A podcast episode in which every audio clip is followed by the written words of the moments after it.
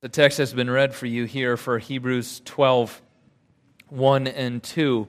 What you see there as we are working our way across the book of Hebrews, you see the therefore right there at the oh, outset of what has been read for you in verse 1.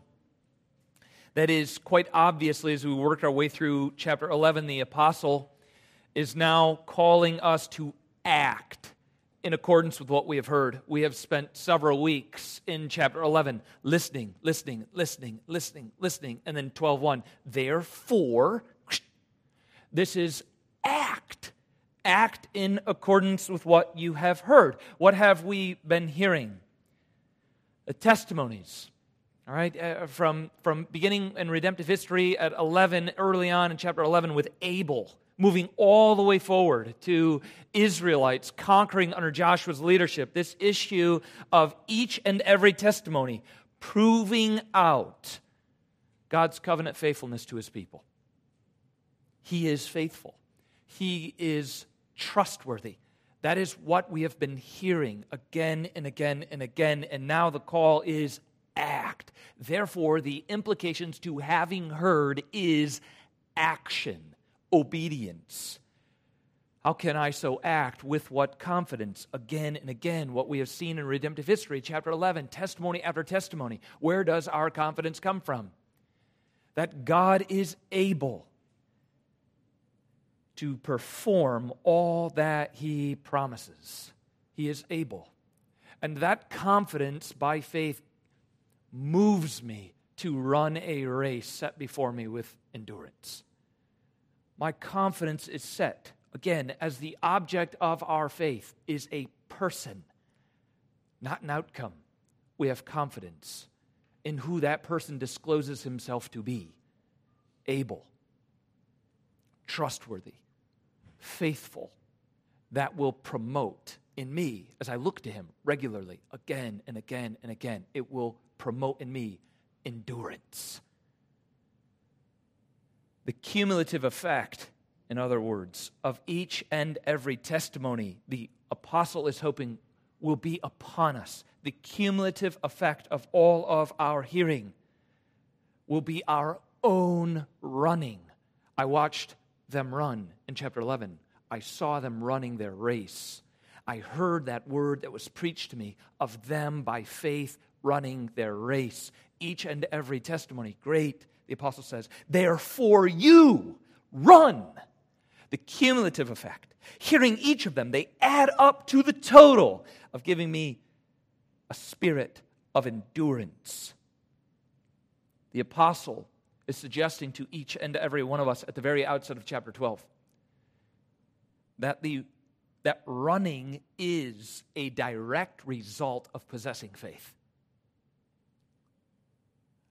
Running is a direct result of possessing faith. That is what we witnessed in chapter 11.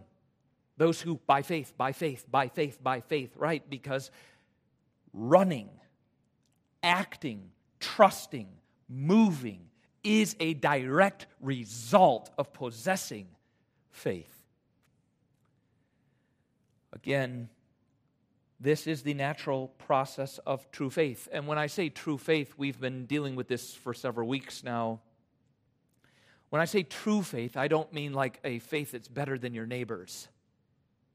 When we're speaking of true faith, we're not talking about how good yours is. We're talking about faith's object. True faith looks solely to Christ as its object. That is true faith. Not an idea, not a virtue, a vessel looking to a person. The process of that faith, feasting, bearing out endurance, comes through the Word. We have heard the Word of God. This is the process of the saints throughout chapter 11. They, having heard the Word, so persuaded to its truthfulness, its integrity. I heard it preached to me. I believe and am so persuaded to its truth claims. I believe that it's true. then we must act. That is, trusting in that word will bring actions that are in accordance with those truth claims. I believe this to be true. I am so persuaded to it. I have heard it. It came from these canonical documents. That is the Word of God. I believe it to be true, but I don't act in accordance with it. Then you don't believe it to be true. That's it. Faith, true faith, that looks to Christ and Christ alone, feasts on that word and so sees brilliantly the world around it. That is, faith gives a high definition worldview by continually feasting on the Word of God. What will a life of true faith look like? So, that which looks to Jesus, each of us here confessing our faith together in catechism, in song, in encouragement, in prayer, in listening and actively engaging the Word of God. Us, the people of God gathered. What will our life of endurance look like? Well, it'll look unique in some measure, but you have to be careful with just how unique your life will look. I'm so unique. Uh, these other things don't apply to me. My situation is different. Wrong. Wrong. But is it unique? Yeah. Certain degrees. We're not all exactly running the exact same race. That's Captain Obvious, right? But generally, we all are, by faith, on a pilgrim's journey with Christ as our object. What will it look like generally for all of us? Though the details will be different, subject to change in detail. What will it generally look like? Well, the apostle draws out the idea of a marathon. It'll look long, it'll be challenging. It'll be filled with issues of training, self discipline, trial, adversity weakness, moments of strength, clarity, followed by moments of feeling you lack significant clarity. It's a marathon. So we need endurance to keep going. This morning, from the text of verse 1 and 2, I want to highlight, I've kind of considered three, three necessary requirements for a life of endurance, then, if we're considering the pilgrim's journey as one that requires endurance, considering it along the idea of a marathon race. There are three I want to consider with you through the text, three necessary, I hope to persuade you from the text that they are indeed necessary. When I was writing that out, I thought, can you say necessary requirements or are requirements necessary? I'm not exactly sure. So if that's redundant, just let it go. As with all my other Weird Al word crimes, just let them go. At any rate, I come back. There are three necessary requirements for a life of endurance from the text. Let's just jump right in and begin with number one. What is it from the text that is necessary for me in my life for the sake of endurance? Number one, regular exposure to the Word of God regular exposure to the Word of God. How do we get there from the text? Well, look at verse 1 with me just briefly, and we'll break down the pieces together, and hopefully I can push you right over the edge in embracing that regular exposure to the Word is necessary for me to endure. Verse 1, look at it with me if you would. Therefore, the implications of what you've heard and looked at. Therefore, since we have since we are surrounded by so great a cloud of witnesses, let us also lay aside every weight and sin which clings so closely, and let us run with endurance. Clearly, what we have to deal with first in the text as we come to embrace, we have to submit to regular exposure. Be eager for regular exposure to the Word of God. We have to handle this illustration that the apostle sets us up for. That is, since we are surrounded by so great a cloud of witnesses, I want to handle it in a twofold manner. Number one, what it is not, and number two, what it is. If we have to tackle this issue of context, what does it mean? That we are surrounded by so great a cloud of witnesses? And how does this speak to my need for regular exposure to the Word of God? That is what we are set about to explore and answer together. The first consideration of what this metaphor or this illustration is not is physical. It is not physical. So some may disagree with me on that, but I submit for your consideration my arguments to push you right over the edge. It is not physical. What do I mean by that? Well, as he is illustrating here, it is not an arena of space and time within which are seated the Old Covenant saints who look down upon us in our daily striving and they testify to our success with their heavenly applauses. That would be that it is physical. That Joshua sees my lack of courage. That my grandma gives me an attaboy from heaven. This is not the case. It is not, at least from this illustration, it is not physical in an arena of space and time whereby they look down upon us in our striving and testify to our moments of success with their heavenly applauses. What then is the metaphor or the illustration? What is it? If it is not a comment on how we are in a heavenly amphitheater, as the saints do watch and applause or cheer and jeer as we are persevering by faith, what then is the illustration? I think to help us grasp what the illustration is doing to serve us in gathering, informing us of our need for endurance, is the phrase within the illustration itself the race set before us. This opens up the illustration. This is the point, the thrust of what he's getting at. Take the first piece, look at the text there as he sets up the context that it is not, if you go so far as with me to this point, it is not, okay, consider that it is not a physical realm. What's the force of what he's getting at then? And we'll come back to the piece of detail. What it is, the force is down there. Let us run with endurance the race that is set before us. That's the thrust of it. We'll come back to the issue of endurance, but consider the race that is set before us. That is the race. Each and every one of us are on a pilgrim's journey by faith. Each and every one of us.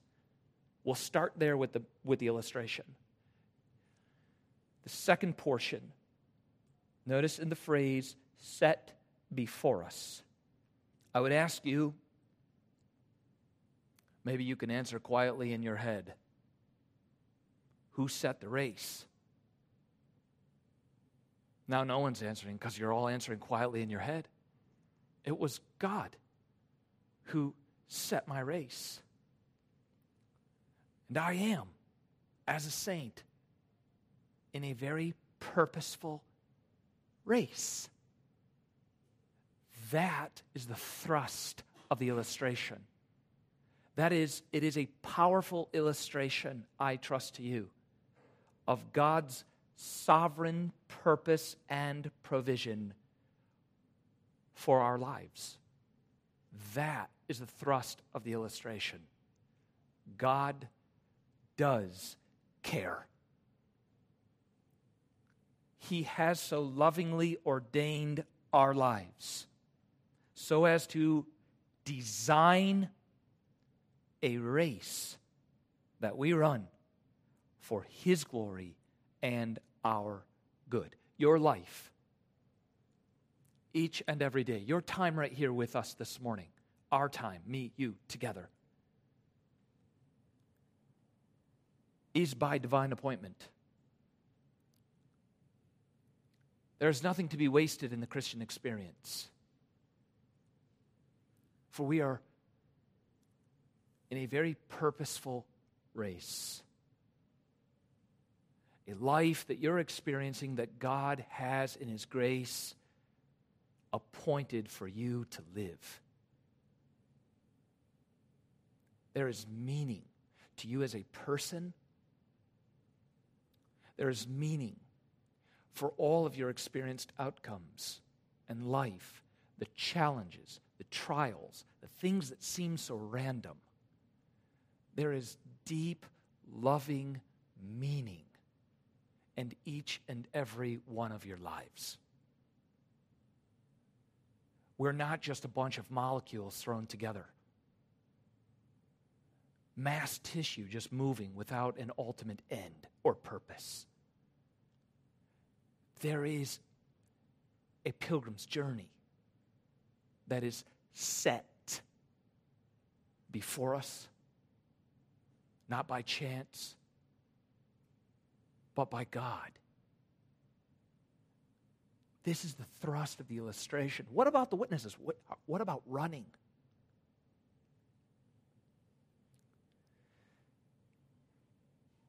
Alongside of the consideration that God has designed our race, is the consideration that He has also perfectly furnished all that we need to complete our race.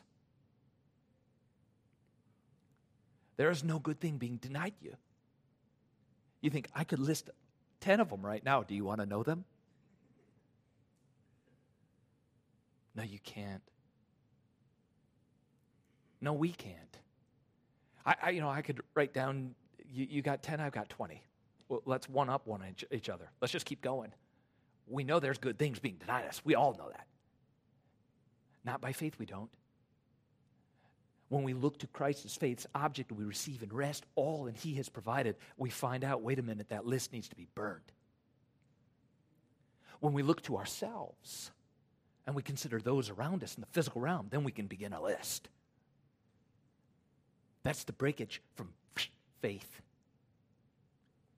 When we look to Christ, we find my confession is no good thing is being denied me because he set a race for me to run and he hasn't abandoned me during it. He has furnished me to finish it. There's meaning to your life.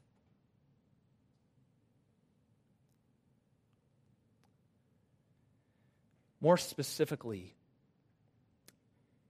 what has He furnished me with to finish well? In this text, what he has furnished each and every one of us with is what we're doing now. He has furnished us with a witnessing community, that is, fellow saints who have proven out his faithfulness, care, and provision that accompanies each and every challenge throughout our race. That is, right now, when I question his care and his provision, his abilities, his capabilities, his promise, when I question them, have you ever questioned them? Oh, come on. Sure, we have. And as we're doing so, it's typically when we're not enduring well. And we're questioning. And those two things are related. Not enduring because of questioning. Questioning when we're not enduring. On this pilgrim's journey, where then do we turn? We turn to the witness or the witnesses and their accounts and their testimonies, which are not located in a surrounding cloud.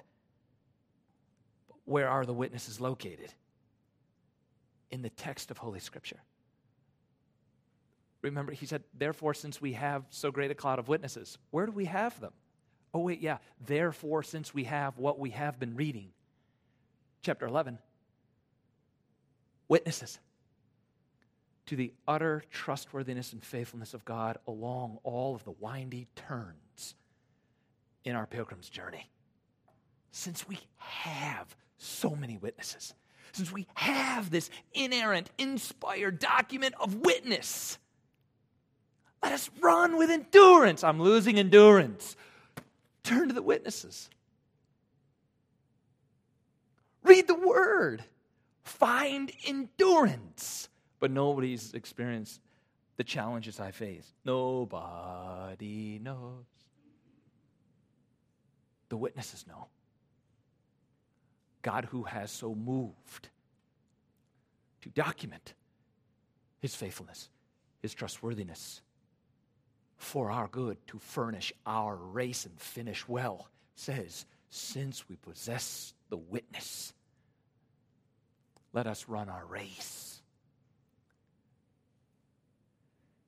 Thus, I would say, I think, point number one what is the first piece that is a necessary requirement for me to run my race of endurance is regular exposure to the Word of God. Because I possess the witnesses, as it is taught me and recorded for me in the text of Holy Scripture. The second piece this morning, or the second necessary requirement, I'm really insecure about that now. Necessary requirement for a life of endurance. Number two, the second piece for a life of endurance is faith fueled resolve. Faith fuel is key in that statement because resolve can come by various means. Resolve, I am resolved to, uh, I don't know what I'm resolved to do. Let's say be godly, generally. And we set about by the standards of our own working, the standards of our own lawfulness, the standards of our own pride to display godliness. So, resolve is not enough the, the idea that I will be resolved to run my race with endurance, great. But if it's sourced and anchored in you, not great. It must be a resolve indeed, but a resolve that is fueled by faith.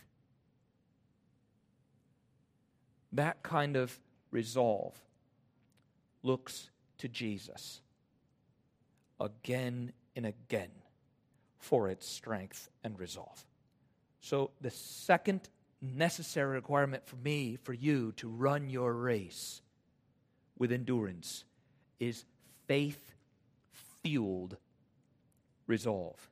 How do I get there? Look at the text with me as we see yet again the language of run Okay, so let us run. So we know that, again, we are on a race that is set before us. We're, we're on a race. It has been lovingly and graciously, perfect fatherly care set before me. Adam, I have a race. I have a pilgrim's journey. I have all the furnish to, furnishings to finish well. Then let me run with endurance. Let me run it. I'm on the race. I'm on the track. Let me perform with endurance. Consider the concept of endurance itself. I offer you a basic definition of endurance. Hopefully, this is helpful to consider the idea of endurance. What is pregnant within the term endurance? What kind of connotation does that give me about running? I'm on the race, I'm running, and the comment to me about my running is with endurance. What does that imply? What do you mean? Just keep going? What, what, what, what does endurance imply about my race? The definition of endurance is this quote, the fact or power of enduring an unpleasant, there's your underline. Within the definition of endurance itself is the concept of something that is unpleasant or difficult process. It goes on or a situation without giving way. That sets up the text quite obviously. The fact or power of enduring an unpleasant or difficult process or situation without giving way. Run! How? With endurance. What does that mean? Don't give way. Don't. Finally, the last piece of a basic definition of endurance includes this the capacity of something to last or to withstand what? Wear and tear.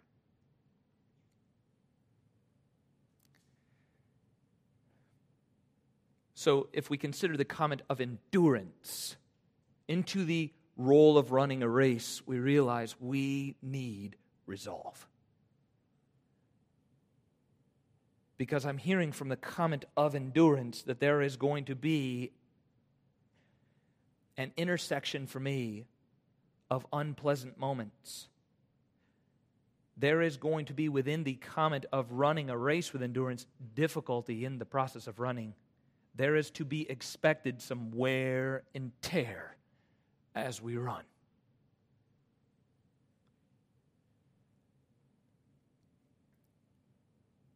So, building upon that, then, faith fueled resolve as we experience difficulty, endurance necessarily involves. I'm very numerical this morning. I've broken this down even into three more pieces.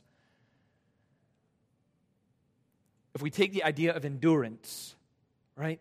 So we're running, and as we're running a race with endurance, is a comment that I know what lies ahead, if I understand the term endurance, what lies ahead is some strain, some sense of difficulty, some situations providentially provided for me to thrive through is going to be this experience of hardship. Oh, it's because God abandons you in the middle of those moments, and now you're going to have some wear and tear. No, no, no, no, wait, wait, wait. We're holding on to point number one. And we're grasping point number two, and we're seeing that they're working together the wear and tear, the difficulty that comes, isn't when God withdrew, but it is His loving provision to see you finish well. In other words, without such challenges, you won't finish well. No, I could do without them. No, you can't. They're a means by which you finish well. But if he just removed this, I have said that a million times. I could, I have, I, I, am going to say it probably, uh, I don't know, by Wednesday, maybe three or four more times. You know, if he would free up this, then I'd be able to do more of that. And that would make me feel like I realize by faith, as I look to Christ as my object, I see that he has set a race before me. And he has furnished my course with all that is necessary for me to finish well. And that includes the thing I feel needs to be removed in order that I might thrive. I find by faith that if it were removed, I wouldn't thrive. For his glory and believe it for my good endurance necessarily involves three basic things. This is quite obvious, but I want to list each of them. Endurance, the concept of endurance necessarily involves three things. Number one, feelings of wanting to quit. That's necessarily involved. You're going to want to quit. Again, if we keep it within the marathon picture, this idea of running a race, there are moments where certainly you feel like you want to quit. It is otherwise hard, and it comes with its hurts. This too is God's love being expressed to me. Number two, no shortcuts to completion or achievement of one's goals. There are no shortcuts. I was going to throw out some old adage that my dad used, and I've already forgot it, so I'll just move on. But you get the gist. There are no shortcuts. And number three, it involves hard decision making. If we could put it into carnal terms, Christianity, a pilgrim's journey, is a thinking man's game.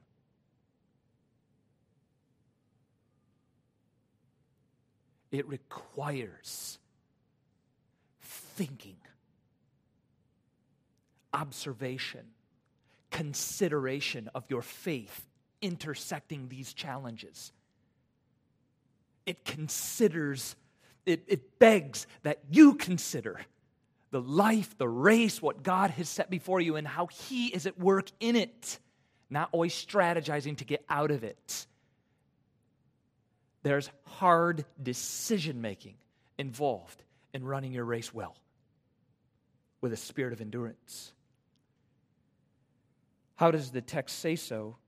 That it is a hard decision making prog- process as I run my race with endurance. We'll look at the text. It says, back up earlier in verse 1 Therefore, since we are surrounded by so great a cloud of witnesses in the text, what we have read, what we've heard. Let us also, just like we have read, just like we have seen in the pages of Scripture, let us also, just like that, lay aside every weight and sin which clings so closely. Let us run with endurance the race that is set before us. Hard decision making is involved quite clearly in the language of let us also lay aside every weight. That is, again, here would be my argument. Since the apostle includes general hindrances, that's the language of every weight, general hindrances. So we're saying not these things are automatically sinful in my life as I'm running my race. They are the signposts along my race that cause me to slow down. And I'm coming kind of to from a run to a jog to a walk to a, I don't know, crawl. Again, well, well, well it's kind of it's it's weightiness. It's kind of slowing me down as I'm running and watching like this. It's slowing me down. This general hindrance, since he includes general hindrance or general weightiness to the scenario of endurance, alongside that which is clearly laid out as explicitly sinful, he is making plain to each and every one of us hard thinking and evaluating is required if I am to run with endurance. In other words, there is no autopilot in the Christian life.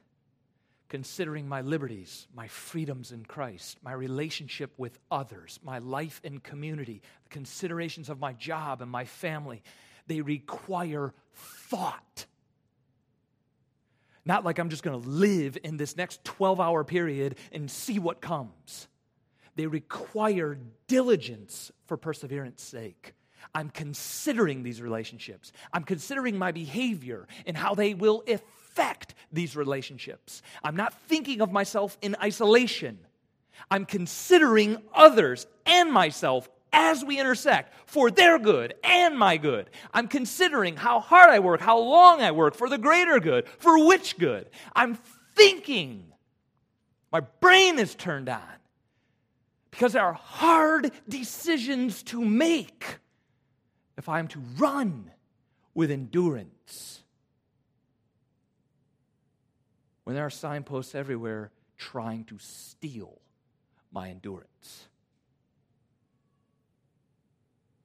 I don't think about that much, then you're not enduring. Run well. Think hard. Consider all things placed in your racetrack. There is no passivity to the Christian experience. Without such faith fueled resolve to shed that which hinders me? Do you take stock of things regularly to consider? Now, again, you know, if you've been here for quite some time, I am not, I'm not too positive on sitting over and uh, sitting in a quiet place and overly analyzing yourself. I think, like, again, faith looks away, it looks to Christ. It doesn't sit, and sulk in a dark room, and consider all of my motives. I, I, that, that, it just tends to go down for that. We look away. We look to Christ. We remember the gospel. We see what he has done. We know that he has been raised. We know that he reigns. We know that we are his. We look to him. But do we consider how we then live before him? It necessitates that we do, that we know we're running well. We look to the text and we think about our own life, live before his face. What needs to go? It's not wrong. No, but in this season of my life, I need to be sensitive and it just needs to go. Great. You're thinking about enduring.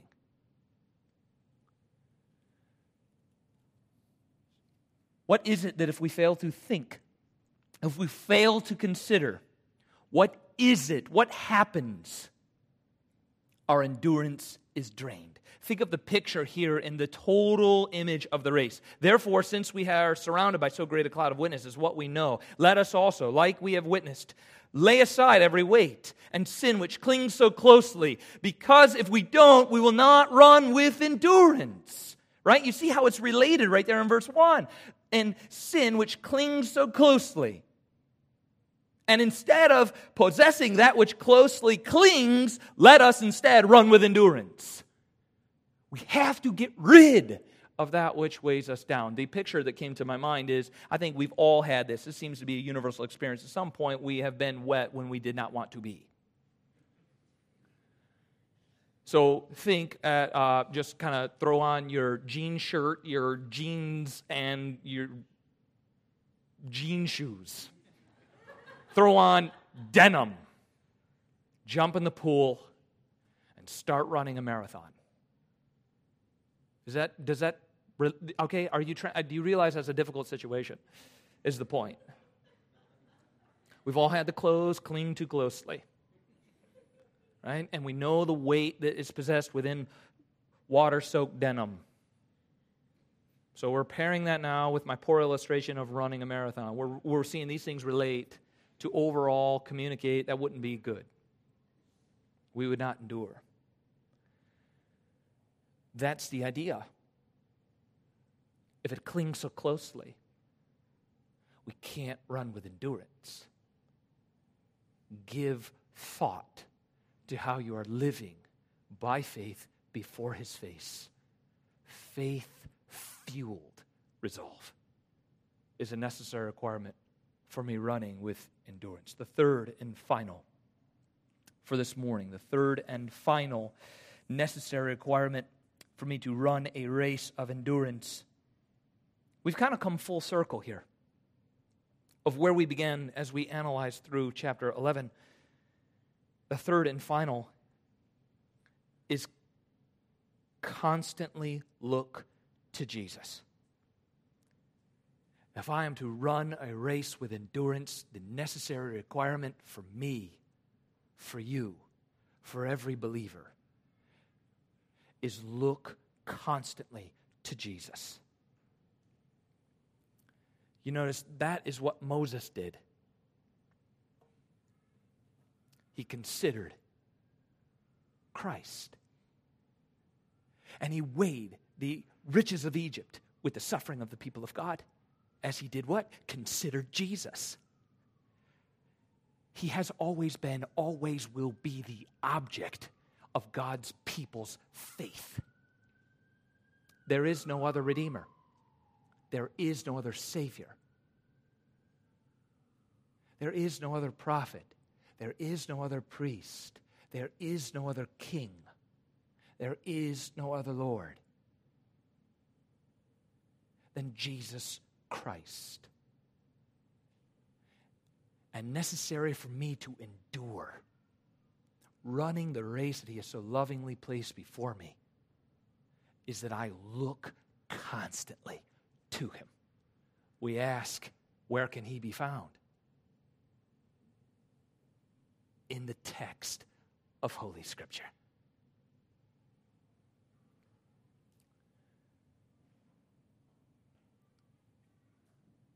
How do I, as a believer, as one who Christ has so graciously provided me faith as its originator, its founder. How can I so graciously, as one who Christ has so graciously given the gift of faith, as its originator and its founder, who also promises to sustain and perfect it all the way to the finish line. How can I look to him regularly, constantly? By the ordinary means by which he does extraordinary work. Word, sacrament, prayer discipline.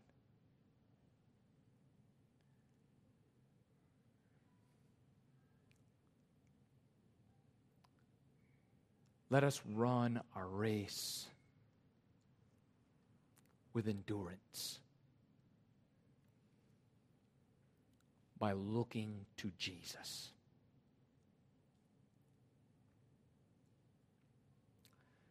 Let's pray. Father, I pray that you will strengthen us, each and every one of us, your people. As we look at the text, we praise you for the cloud of witnesses that we possess. I speak to your truthfulness, your trustworthiness, your reliability. We praise you for your work in our lives as the originator and the promised perfecter of our faith. Lord, let us run with a faith fueled endurance, and resolve.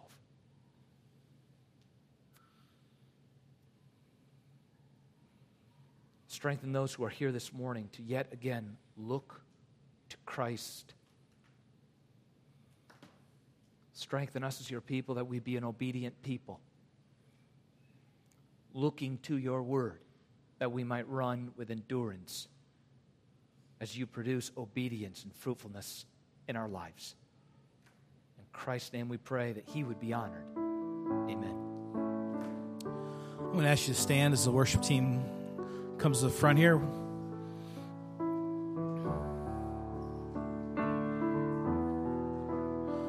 Trust morning as your hearts have been both encouraged and challenged, we respond in worship together as we sing this song, looking to Jesus Christ.